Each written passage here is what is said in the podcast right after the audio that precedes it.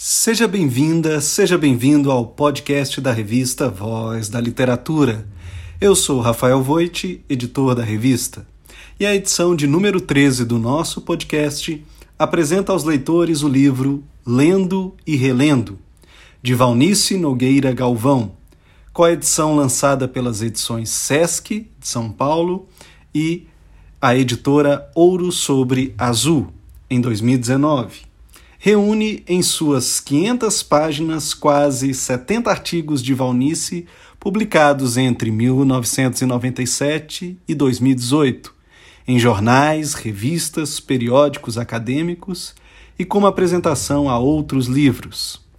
Para quem ainda não conhece Valnice Nogueira Galvão, ela é crítica e ensaísta literária. Foi professora e pesquisadora do Departamento de Teoria Literária e Literatura Comparada da USP.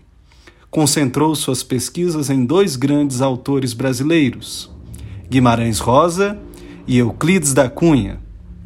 No livro Lendo e Relendo, temos uma Valnice bastante plural, escrevendo sobre diversos temas e autores, como Proust, James Joyce, Thomas Mann, teatro, Frida Kahlo e Pagu.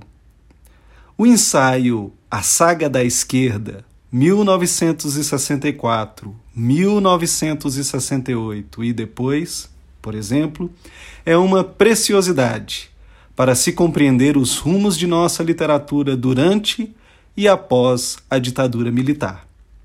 Valnice deixa um alerta ao final, que serve para o momento histórico que vivemos. Acompanhe. Afora a panóplia de males de que se faz portadora, é típico da tirania baixar uma mortalha sobre as artes, acossando a criação e sufocando os impulsos da invenção. É só quando ela cessa e a liberdade volta a pairar sobre a sociedade civil que novamente reina o livre espírito de experimentação, necessário para que o arbítrio e a força bruta não prevaleçam. Na bibliografia de Valnice Nogueira Galvão, destaca-se um relevante estudo sobre a figura da donzela guerreira ao longo da história, em livro homônimo de 1998.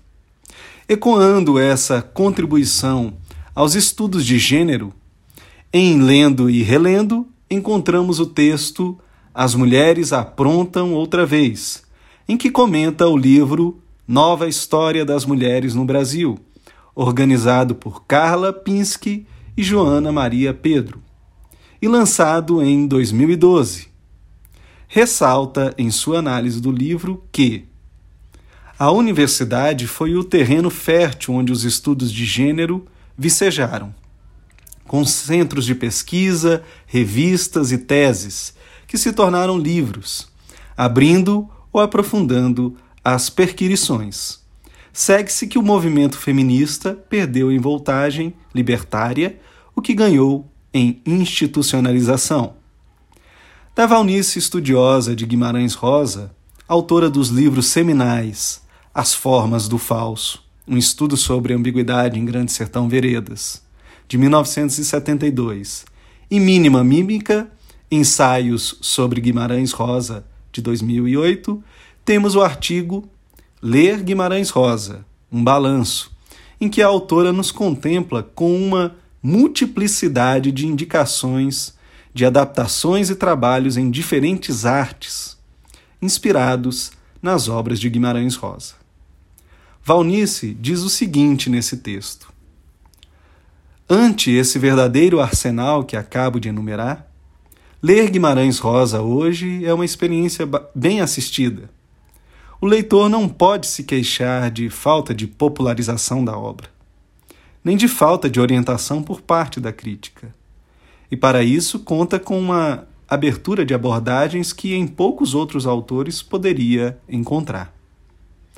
E da Valnice ligada a Euclides da Cunha, organizadora da obra Correspondências de Euclides da Cunha, de 1997, e do livro Euclidiana, Ensaios sobre Euclides da Cunha, de 2009, temos o artigo Gilberto Freire fala de Euclides, sobre um perfil de Euclides da Cunha escrito pelo autor de Casa Grande Senzala em 1941.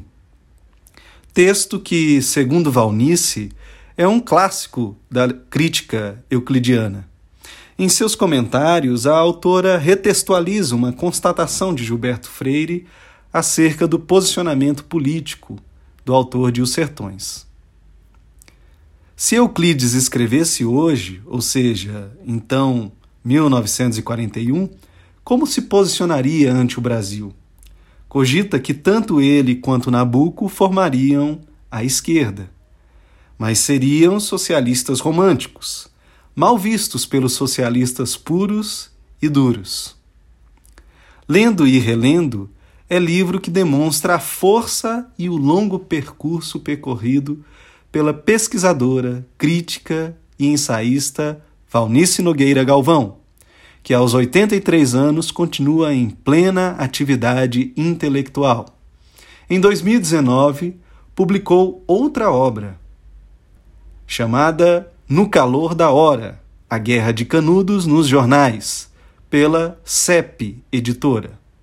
Para fechar este episódio, nossa dica de leitura remete a uma ação promovida por diversas editoras universitárias durante este tempo pandêmico, a de disponibilizar livros de seus catálogos gratuitamente em meio digital. É o que estão fazendo, entre outras editoras, a da Universidade Federal Fluminense, a da Universidade do Estado do Rio de Janeiro, a da UFMG e da Universidade de Brasília.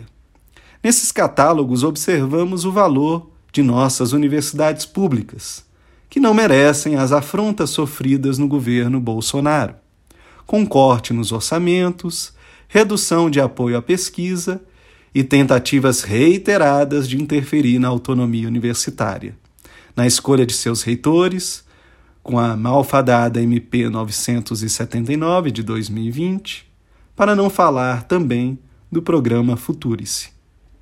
Então, prestigie as editoras universitárias e comprove a indiscutível qualidade de seus livros. E você já sabe, para conhecer os mais variados temas da literatura, acesse as matérias da revista pelo site vozdaliteratura.com ou por meio do nosso perfil no Facebook ou Instagram. Agradecemos por ouvir a Voz da Literatura até o próximo podcast. Um abraço e boas leituras!